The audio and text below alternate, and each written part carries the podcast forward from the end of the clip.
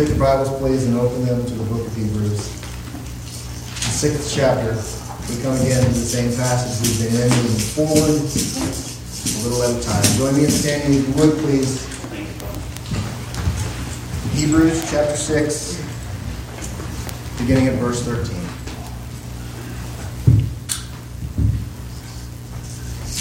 For when God made a promise to Abraham, because he could swear by no one greater, he swore by himself, saying, Surely blessing I will bless you, and multiplying I will multiply you. And so after he had patiently endured, he obtained the promise. For men indeed swear by the greater, and an oath for confirmation is the end of all dispute. Thus God determined to show more abundantly to the heirs of the promise the immutability of the counsel confirmed by oath, that by two immutable things in which it is impossible for God to lie, we might have strong consolation, who have fled for refuge to lay hold of the hope set before us. This hope we have, an anchor of the soul, both sure and steadfast, in which enters the presence behind the veil. Where the forerunner has entered for us, even Jesus, having become high priest forever, according to the order of Melchizedek. Let's pray. Father, we ask that you would give to us a grace to understand your absolute faithfulness to your word. Help us see the truth, that in your truthfulness we have hope, comfort, consolation. God, help us understand that apart from you, none of those things is promised, and few of those things will ever be. We ask it in Jesus' name. Amen.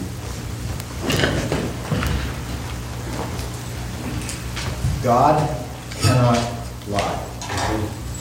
It is impossible for God to lie, the scripture says. So, for all those people that like to erect these false constructs like, if God is so omnipotent, can he build a rock so big that he can't lift it? It's ridiculousness. Why does God, why is it impossible for God to lie? Let me ask that question. It's not in his nature. It's contrary to his nature. He's God. It is who he is not to lie. God will be true to his own nature as everything is true to his own. It would not be consistent with who he is. And we considered it last week, and the idea that his faithfulness is the foundation of our hope. His faithfulness is the foundation of every promise that we have. God is to be trusted, he is to be believed, and that fact and the reality of his trustworthiness is the greatest source of hope and comfort that we could ever be given. All of the promises of God are founded and rooted on His truthfulness. They are founded and rooted on His very nature and on His greatness. And we don't need signs and symbols and, and strange writings in the sky to know the faithfulness of our God because we know Him. And knowing Him, we have His guarantee for all of the things that he ever promised to give us. And I want to think with you about this strong consolation and all of the implications that we can come to. And, and the writer of Hebrews gives us this simple promise that all that God has done and said about our salvation is given for our consolation. I don't know if, you, if you've ever really pondered it in those terms. We tend to think about salvation as a hope for the future. The reality that, hey, we're not going to hell. But the truth of it is, is that it is not only given for that reason, but it's also given to comfort us right now. The fact that God has loved us, the fact that God has given himself for us, and that he has lavished himself upon us, and that he has given to us not only his son, but all of the promises that led to his son and that come out of his son. This is why Paul tells us in 2 Corinthians chapter 1 that all of the promises of God in him are yes and amen to the glory of the Father. The answer to every promise God ever made was Jesus. And Jesus is the guarantor of God's work in our lives. He has given us a source of comfort in this truth that cannot be overcome. And that source is Himself. He is our God. Consider it like this those who are apart from God find Him only to be a terror. They view him as a bully who wants to steal their fun, who, who wants to make sure that they don't get to do anything that they want to do, and who in the end will punish them for doing all the things that they love and all the things that they wanted to do, even though they didn't make the rules and they didn't choose to be born, and they didn't, you know, that, that whole perspective that I know you've heard a thousand times. That is the natural position of mankind towards God. So when people who do not know God tell you, well, I love God, you know that they are defining him differently than he defines himself. Because the natural man does not receive the things of God, nor can he, for they're spiritually discerned. The natural man hates the God who is and loves the God of his imagination. And usually the differences between the God who is and the God of their imagination are large, but sometimes they're very small. Sometimes those differences are just a matter of, well, you know, he's just not too worried about how people choose to live their lives, or, or the big one in the culture today is who somebody chooses to love. God doesn't mind. Well, the fact of the matter is, God has told us plainly that He does mind. And that He's given us a law, and He's given us a rule, and He's given us male and female, and those are the ones who are to be married and no other. And that's all there is. This is God's word, and He is deeply concerned, at the very least, that His people acknowledge His word. He is deeply concerned that His people revere Him enough to say, This is the truth of God. And if it offends you, well, then be offended. Because God is more important than your feelings.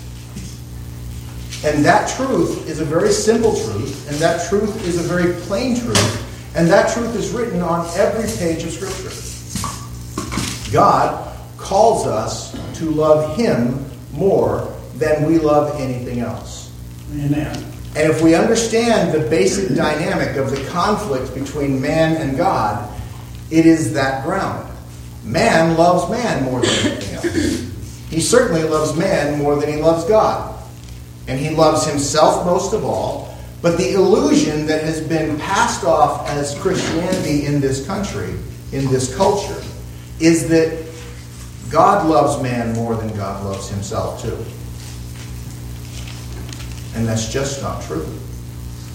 And so for us to flip that script and to try and say, well, it's, it's more important that we love people than we tell them things that are going to offend them, understand that that is hatred poorly masked. Because you cannot escape the God who is. You cannot escape the truth of what He's given to us. And for us as Christians, it gives us hope and comfort to know that when we speak truth and people hate us, and they will, that God is very proud and very pleased with His children when they speak the truth that He's given to them. He has called them into a relationship and called them into a fellowship with Him that invites us to take Him at His word.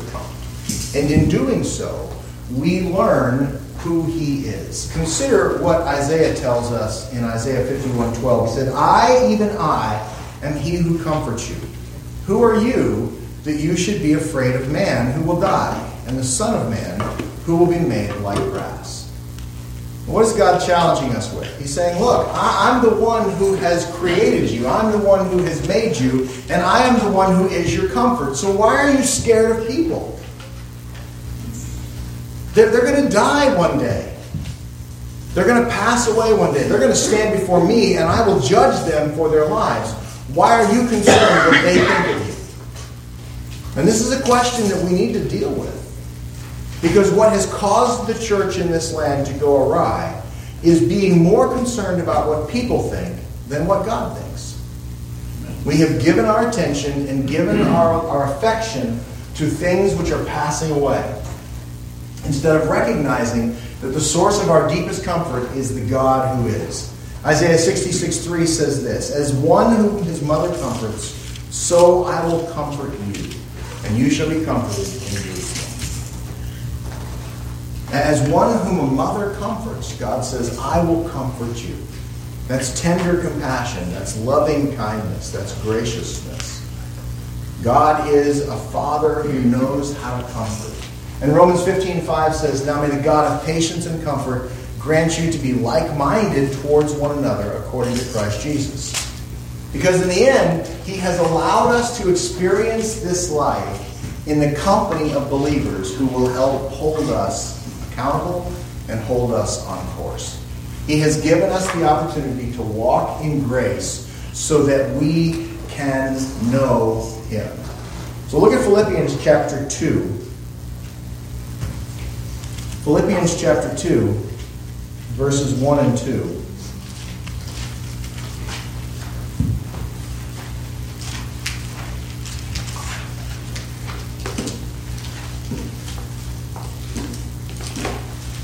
Philippians 2, verses 1 and 2 says this Therefore, if there is any consolation in Christ, if any comfort of love, if any fellowship of the Spirit, if any affection and mercy, then fulfill my joy by being like minded, having the same love, being of one accord and of one mind. So, as we learn to walk in agreement with God, as we learn to see His truth as of the utmost importance, one of the side things that happens out of that is that we are bound together. We are bound together one to another. We are bound together heart to heart. We are bound together mind to mind. And those who truly honor Christ begin to see the world through the same lens. We begin to see the world through the lens of Scripture. We begin to see the world through the eye of God. We begin to see what God has called us to love, what God has called us to hate, how God has called us to walk in truthfulness and faithfulness. And it's going to naturally set us at odds against a world that hates him. So it is all the more important that we are bound together with love's strong cord as the people of God. That we genuinely delight in one another's company and that we build our lives in such a way that we can actually grow in that grace. Because the grace of our unity is given not only for our comfort, but also for our strength.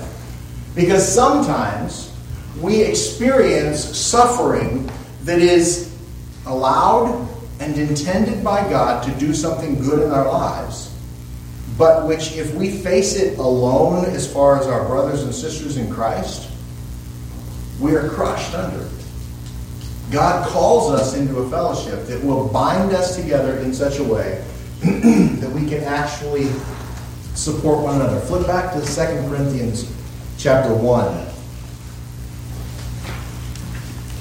So 2 Corinthians chapter 1, Paul has much to say about comfort, but I just want to share some of it with you.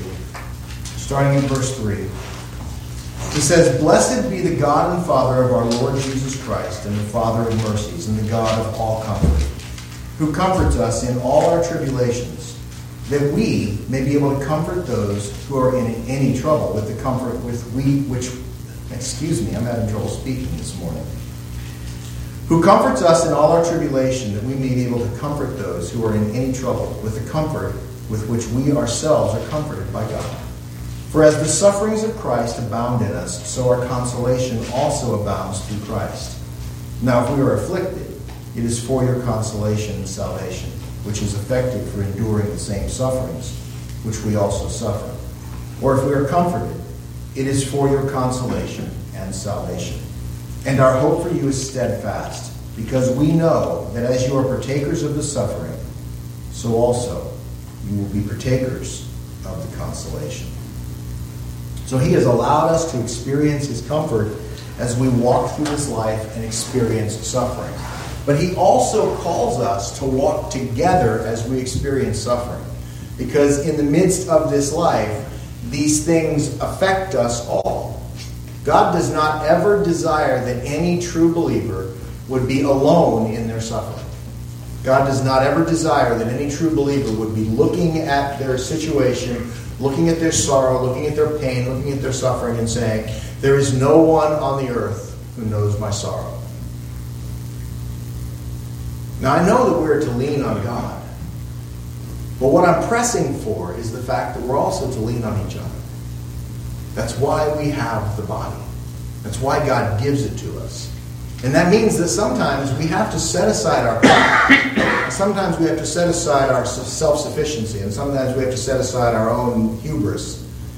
And we have to look at the need that is facing us and say, God, thank you for the brothers and sisters that you have given who will help me bear this burden. Because that's what we're here for. Right now, at this time in this country, we still have it pretty easy. The very worst thing they can do to us is cancel our Facebook account, which probably would be a blessing if they would just do it. But days are coming if things don't change, when there will be imprisonment and there will be persecution that is real. And we will need one another more and more as those days approach, unless God diverts them and pours out revival awakening land. Now, it's very possible that God will use those circumstances to bring revival awakening. That is how it has happened in the past. The truth is, is that if we try to stand alone in those difficult days, we will be undone. And I don't have to point to much evidence beyond the fact that when we try to stand alone in these easy days, we are often undone. Amen? God calls us to take Him at His word and to lean on each other. It's important to note this because the fellowship is one of our primary sources of understanding about God. Our fellowship with one another is how we learn who God is. We see Him operating faithfully in the life of somebody else, and we say, Look, our God is faithful. We see Him holding somebody up, and we say, Look, our God keeps His promises. We are the person that God is holding up, and somebody else says, Look. Or perhaps our mind gets turned awry and we start questioning God. Somebody comes alongside us and says, Brother, here's the word. Here's what the Bible says. This is the truth. The functioning of the body is essential for spiritual health. If you try to do this alone, you will not only fail, you will die. Spiritually, you will just shrivel up and, and, and rot away. You need the body. You need people who love you and who are invested in you. And in the end, one of the great consolations that are given to us by the body of Christ, by God through the body of Christ, is a strong sense of who He is. Because as we love one another with the love that's been given to us by Christ, we learn the nature and the character and the grace of our God. And as we give that same love, we learn it as well. So, both in the giving and the receiving, God is teaching us about who He is. And it becomes doubly important that we lean on one another. Now, all of that being said, the truth is, is that God has not only given us the body so that we might know and remember and, and lean on each other as we learn to lean on Him, but He has also anchored it in something deeper. And the writer of Hebrews says it is by two immutable things in which it is impossible for God to lie. And what are those two immutable things? First of all, it is His nature and second of all, it is his oath. So let's deal with his nature first. Numbers 23 19 says, God is not a man that he should lie, nor a son of man that he should repent. Has he said and will not do it? Or has he spoken and will not make it good? Does our God ever tell lies? No. His nature is such that every word that God has ever said is absolutely true. This is why John, Jesus said in John 14, 6, I am the way and the truth and the life, and no one comes to the Father except through me. And it's why Paul reminds us in 2 Timothy 2.13, if we are faithless, he remains faithful, for he cannot deny himself.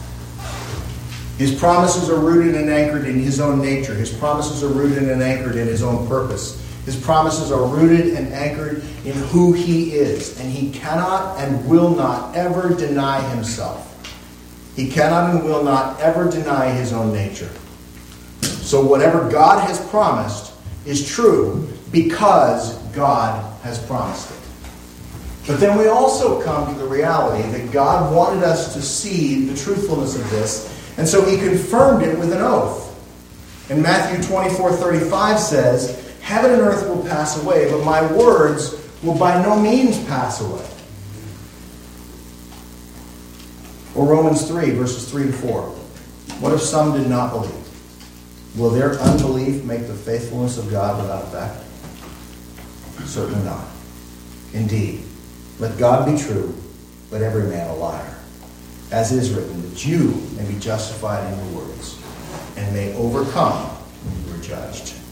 Now, that you in that is not speaking of God, or is not speaking of man, but is speaking of God. So people are not only judging you, but they're judging God. And if God is faithful, then God is faithful and will triumph in the end. People will judge, and in the end, the judge will judge them.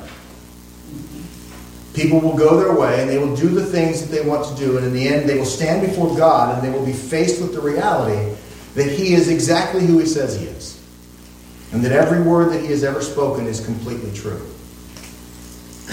His oath is His guarantee. And you can take it to the bank forever and forever and forever, and it will never face any sort of inflation that will make it worse left than it is because it's rooted and anchored in the truth of God's own nature. Amen. So his oath and his promise are bound by his nature. These things all work together, which means that God can absolutely be trusted. Now, this gives us complete confidence that God can be trusted with our lives, with our needs, with our very souls. He is the one rock upon whom we can fling ourselves and be saved. Psalm 62 8 says, Trust in him at all times, you people. Pour out your heart before him, for God is a refuge for us. Now, I want to, I want to stress this because it's important for us to understand the basic reality here. If you do not trust God, you cannot be saved. Period. If you do not trust who he says he is, if you do not trust who he says we are, now, this is crucial because it's at this point that, that many churches get turned away from sound theology and into ruinous ideas by, by rejecting what the Scripture teaches about who we are. There are those who believe that mankind is essentially, basically good, as in endued with the ability to do good things that will somehow please God. And those are on a sliding scale of, of truth full ideas of what is good and what is not good based upon how people view the world. Sometimes it's, it's, it's just keeping the law and doing right things, and, God, and they believe that people can do it. Do these things and obey these laws, and we'll be okay, and, and it's all good. Sometimes they think that the only good that man can do is to choose God. Sometimes they think that there are, are good things that can be done if you do nice things for people, and you can undo your bad by, by having good behaviors. All of these things are false because what God says we are is dead. What God says we are is spiritually dead, unable to do anything apart from His sovereign grace. We cannot choose Him. We cannot please Him. We cannot obey the law. We cannot do anything that in any way commends us to Him. It is all His working. It is all His will. It is all His power. Look at 1 John chapter 1. 1 John chapter 1, starting at verse 8. Listen to how John addresses the issue. If we say that we have no sin, we deceive ourselves, and the truth is not in us. If we confess our sins, he's faithful and just to forgive us our sins and to cleanse us from all unrighteousness. If we say that we have not sinned, we make him a liar, and his word is not in us. So John says, look, pay attention to the fact that you are exactly who God says you are, regardless of how that makes you feel about yourself. John is not concerned with our self esteem. Because God is not really concerned with our self esteem. God is concerned with us knowing Him and repenting of our sin and turning away from that which keeps us apart from Him. That is God's agenda for our lives. He wants us to be faithful to Him. And He wants us to walk in truth. And He wants us not to deny what He has told us about who He is. Because in the end, if we will not take Him at His word on this, then we will not take Him at His word on anything else. If you can't believe what God says about Himself, and you can't believe what God says about who you are, then why pretend that you believe him about how you might be saved? It's a good question, isn't it? In the end, as followers of Christ, we are bound to take God at His word, regardless of how that makes us feel. That means the deciding ending point of every question is what does the Scripture say? Period. We are to be a people who bring it back to the Word of God continually and to ask the question, what has God said? Not, has God said, as Satan asked in the garden, but what has God said? And he made sure to give us a written record of what he has said so that we can come to it and know the truth and be faithful to obey the truth that he has revealed. This is his word to us. Now, it's important that we recognize the fact that this is not the whole word of God. And I don't mean that there are additional books. I mean that God has much more to say that he will reveal to us when we stand in heaven. Okay? There's, there's a whole lot more about God than is revealed in the Scripture, but this is what is given to us to know in this age. This is what has been given to us to know this side of heaven. God is bigger than his book, absolutely. But everything that he's going to reveal to us in the future will not in any way conflict with what he shows us in his word. His word is sufficient, and his word is efficient for accomplishing everything that God intended it to do to save mankind, to save his people, to condemn those who are under the law, and to present Christ as who he is. This is what the Word of God does. It is the end of all dispute for us. So we not only have to believe God about who he says he is and who he says we are, but we also have to believe him about how he says he is. How does God describe himself? Holy is the chief of his attributes. He is holy. He is other. He is set apart. He is not like us. Pardon me. He is not a man in any way. Christ Jesus became a man, put on flesh, and died in our place. But God is not a man. He doesn't think like man. He doesn't act like man. He doesn't reason like man. He doesn't vacillate on his word. He doesn't ever receive new information that changes his position. He knew everything before anything was, and therefore he always knows exactly what things are and what things aren't. And he always knows the truth. And he always knows the proper response, and he always knows exactly how to get things where, where he wants them to be. Because there's never any surprises for God. There is never any question about, well, what if this happens? Or what, what if that happens? We live our lives planning by contingencies. Plan A, plan B, plan C. If this doesn't work, then I'll do this. And then I'll pivot here and I'll go there and I'll, I'll be fluid in my planning because I, I can't waste a minute. God doesn't have to do that. Because God always knows everything that is. And God always knows everything that He plans. And God always knows everything that He intends. And nothing ever surprises Him. Nothing ever changes. Nothing is ever altered in any way fundamental. So, He is holy. And He is full of mercy. He is full of pity. But He's also full of hatred for sin. He's also full of wrath. The attributes of God are not in conflict. And they are exactly what he says they are. And our inability to have them all kindly meshed together and fit inside of a little bucket that we can then carry around and say, here's God, that doesn't change who he is. I would contend it in this fashion. A God that you could fit into a little bucket and carry around is no God. So if you can fully explain him, then you have diminished him. And if you can fully explain his will, then you have diminished his will. And if you can fully explain the nature of God, then you have diminished him to a point where you don't know him at all. Because God is more. God is always greater.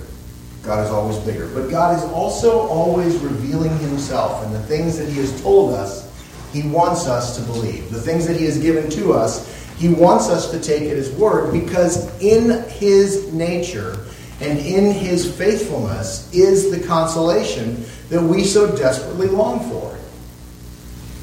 Beloved, it always comes back to this. This is the part where people get so frustrated. I, I just feel like I'm out in the cold and, and I've been abandoned by God. And, and when you start to probe deeper and you start to ask, what is it that you're looking for? What are you expecting? Why do you feel this way? The things that they're bringing up have to do with the fact that their expectations and their beliefs about God are not found in Scripture. Well, of course you're feeling disappointed by your God. He's not real. Instead, turn to the God of the Bible and understand who He says He is. And you will find in His faithfulness strong consolation for anything that arises. Beloved, I do not have to sit back and wonder when things happen in my life that I would regard as terrible. I do not have to sit back and ask, well, where was God when this happened? Why did He let this happen? I may not know the specifics of it, but I know why. It is for my good and for His glory. Period. And I may not be able to understand that this side of glory, but I know that it's true. And when things happen that I don't like, and things happen that I don't understand, and things happen that are beyond my ability to comprehend, beyond my ability to express, or sometimes even to endure, I know that my God is exactly in the right place, doing exactly the right thing, because He always is.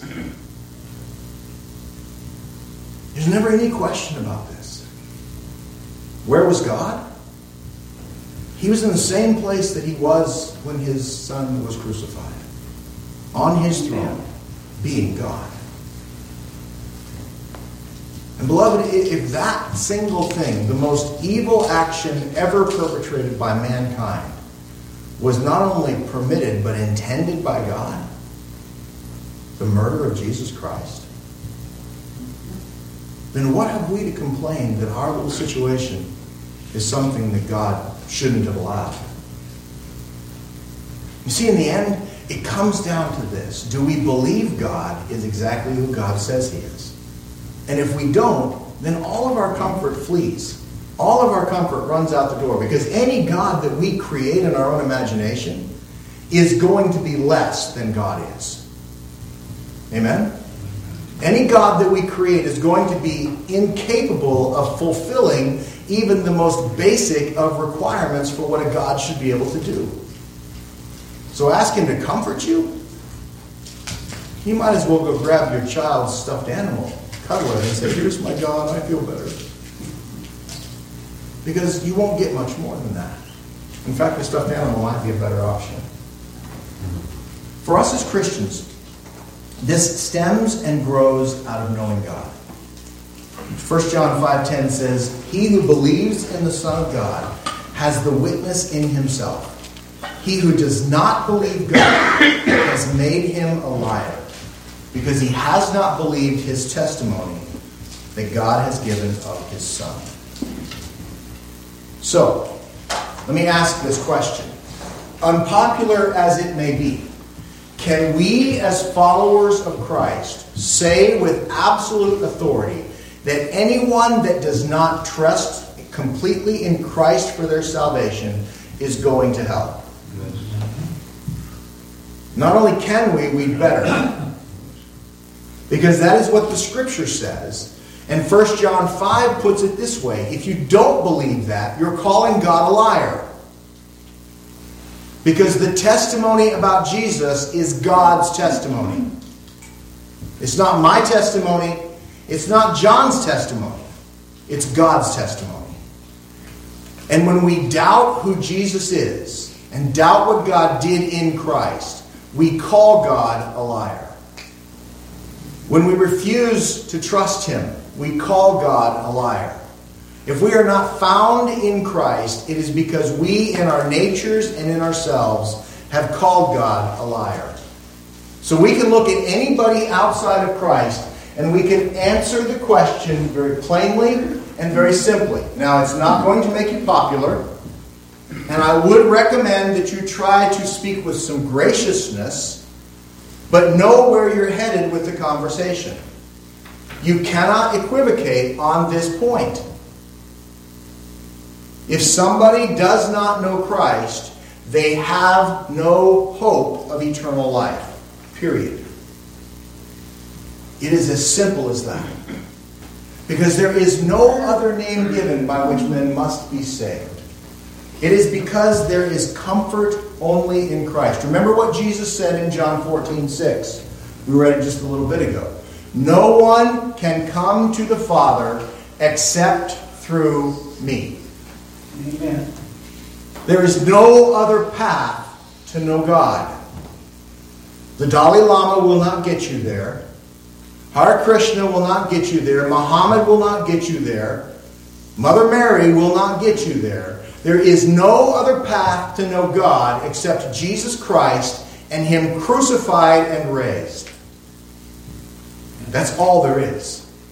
And beloved, if you're afraid to speak that truth to people because you're worried about how they're going to respond to you, then the point at which you need to negotiate with your soul is figuring out where and why you do not believe God. Because that truth is clearly written. And that truth is clearly written in black and white in front of you, and it's written in scarlet letters running down the cross. Because if God felt that it was necessary to murder his own son to pay for your sin, how dare you say that any other thing would been enough? How dare you? There is absolutely nothing which will ever equal the blood of Christ. There is absolutely nothing which will ever come close to the blood of Christ. In any attempt to find some other way to God makes so little of Christ that it is worthless to even name his name. Guard yourselves. Guard your souls. And understand that the lies that are constantly being perpetrated by our culture about how somebody comes to Christ are birthed out of the minds of people who do not know God. And they are birthed out of the minds of people who do not revere the Word, although I'm sure that many of them wear pretty suits and have beautiful smiles. And I'm sure that they run around and tell people that they are Christians and even that they are pastors. But if you do not know that Jesus Christ is the only way for anyone to get to heaven, then you do not know him yourself. It is truly that simple. So we are called to know that, to stand on it, to own it, and to speak it. Because in the end, what God tells us to do is to proclaim His truth so that not only might we find the comfort that is promised to us in Christ, but that those with whom we deal might find the comfort that is promised to them in Christ. Think about it like this. Suppose that you went to a friend that you trusted and you said to them, You know, my mattress really stinks. I, I need a new mattress. And they say to you, Oh, I've got the best mattress in the world for you. You're going to love it. And so you take them at their word and they have the mattress shipped to your house. When it arrives, you unroll the mattress to find that it is a bed of nails. Are you comforted? Are you pleased? Have they done you a good service? Even if they believe it and sleep on the darn thing themselves? Have they done you a good service? Of course not.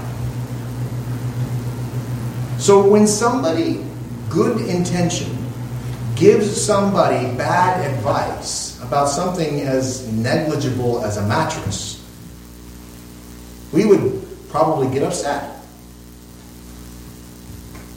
Should we not also understand that bad advice about something as important as your soul should be avoided, called out, challenged? It's not unloving to speak truth. It's not unloving to be related to the reality that our God is to be trusted.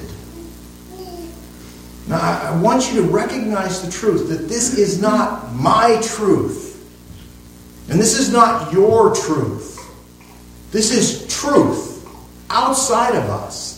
And it exists whether we acknowledge it or not, which is why it is so important that we come into agreement with the truth that is. Amen. It, it doesn't matter what I think about it in the end. If I am wrong, I'm going to hell.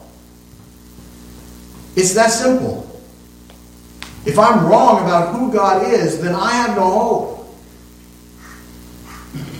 Because I know I deserve to go to hell. I know what I am. And if Christ cannot be trusted to do everything that he said he would do, then all the rest of it means nothing. If God cannot be trusted to keep his word about everything, then God cannot be trusted to keep his word about anything because he tells us, I do not lie, I cannot lie, everything I say is true. Is it or isn't it? If it is, then in Him we have hope. If it's not, shut the doors, let's do something else.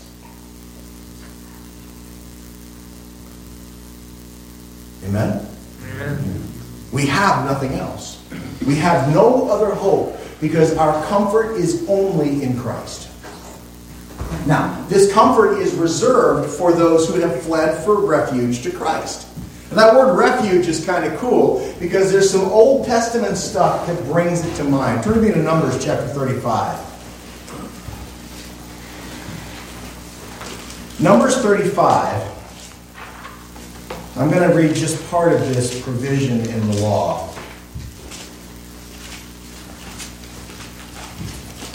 Numbers 35, starting in verse 11. You shall appoint cities to be cities of refuge for you, that the manslayer who kills any person accidentally may flee there. They shall be cities of refuge for you from the avenger, that the manslayer may not die until he stands before the congregation in judgment.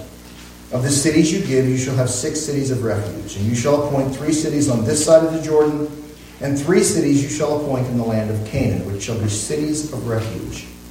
These six cities shall be for refuge for the children of God, for the stranger and for the sojourner among them, that anyone who accidentally kills a person may flee there. Now, the idea behind the cities of refuge were that they were a place for somebody who had accidentally killed someone to avoid the punishment which was deserved. In the Old Testament law, the law was an eye for an eye and a tooth for a tooth. And so if you accidentally killed somebody, their family had the right to exact vengeance upon you for their blood. But if it was an accident, and the, the, scripture goes on to define what is and isn't an accident, if it was an accident, then God set up these places where you could run, these cities of refuge, that you could run to, and you could get to the city of refuge, and once you made it inside, as long as you stayed inside, the avenger of blood could not come against you. Now, it was expected that once you were inside, there would be a court date, you would be heard out, make sure that it is indeed an accidental death and not a, premeditated murder. If it was a premeditated murder, they would put you to death. If it's an accidental death, you get, you get to remain in the city. And you could stay in the city until either you died or the high priest over Israel at the time of the accident died. Once that happened, you were exonerated of all charges, and the avenger of blood no longer had the right to pursue you and slay you. We have been given a city of refuge in Christ Jesus. And since he is the high priest who has died and been raised and will never die again, our city of refuge is for eternity. There is no way that anybody who is pursuing you for wrath's purpose can harm you if you are in the city of refuge. If you have taken refuge in Christ, you are safe. Consider the words of Isaiah, chapter 32, verses 1 and 2. It says, Behold, a king will reign in righteousness, and a prince will rule with justice. A man will be as a hiding place from the wind and a cover from the tempest, as rivers of water in a dry place, as a shadow of a great rock in a weary land. In the end, we need to recognize that we need a refuge. We need a refuge from the reality of hell. We are guilty and we deserve the wrath of God. There's no doubt that God would be completely just if he chose to destroy every single man, woman, and child who ever lived. He would be no less just, and ironically, he would be no less merciful and no less gracious if he never chose to save anyone. Because mercy and grace presume that they are not owed. Mercy and grace presume that they are a gift. So when somebody has the option to give you a gift of their own free will and chooses to do it, they are praised. If somebody has the option to give you a gift of their own free will and chooses not to do it, you have no recourse against them, for they owed nothing to you. God chose freely to save a people. Everybody wants to talk about free will. There you have it. God has free will. And God freely chose to save a people. And he will do what he set out to do, going so far as to create of the blood of his Son a city of refuge, not only for those who accidentally sinned, but for those who willingly rebelled and determined to try and take God from his throne. You see, the cities of refuge in the Old Testament, they were just a picture, they were a type. But Christ Jesus is the fulfillment of it. And as all type versus fulfillments go, he is so much more than the picture could ever show. He will never cast us out. And we cannot leave. We are safe in Him for all of eternity. He is our refuge. Because in the end, it is God's wrath that we are fleeing from, and it is the God whose wrath we are fleeing from to whom we flee for refuge. Isn't that funny? Why do we do this? Because we believe him when he says he will forgive. Why do we do this? We do this because he is faithful and true. We do this because the totality of everything that we are is so vile and so evil that only the grace and mercy and grandness of our God can overcome it. Because any other attempt and any other method to try and make us acceptable is doomed to failure. We do this because God is more. We do this because God is trustworthy. I say all of this because in the end, we have to recognize that the assault against the church is on whether or not God can be trusted to be who he says he is. And all too often, the church has said, well, you know, it doesn't really matter if you believe this. You, you, you go your own way, you do your own thing, it's all going to be okay. Because we don't want the conflict. Because we don't want people talking bad about us. Because we don't want people who, who, have bad things to say about our church because we say mean things. Well, how about this? Let's just say true things and let it go at that. Because in the end, that's all we've been given. We've been given true things.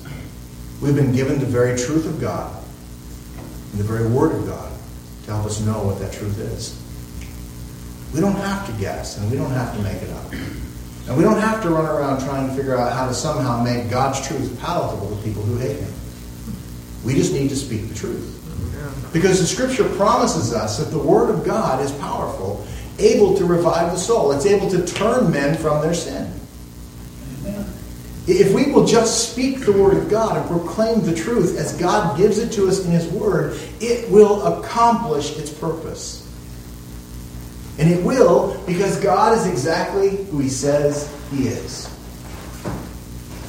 In the end, we lean on Christ and Christ alone. We lay hold of the hope that is promised in Christ and nothing else will ever be sufficient. Look again at Philippians chapter 3.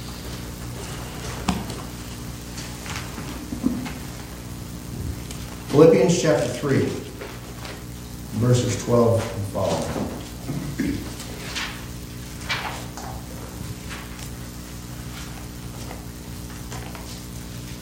Paul writes this Not that I've already attained or am already perfected, but I press on, that I may lay hold of that for which Christ Jesus has also laid hold of me.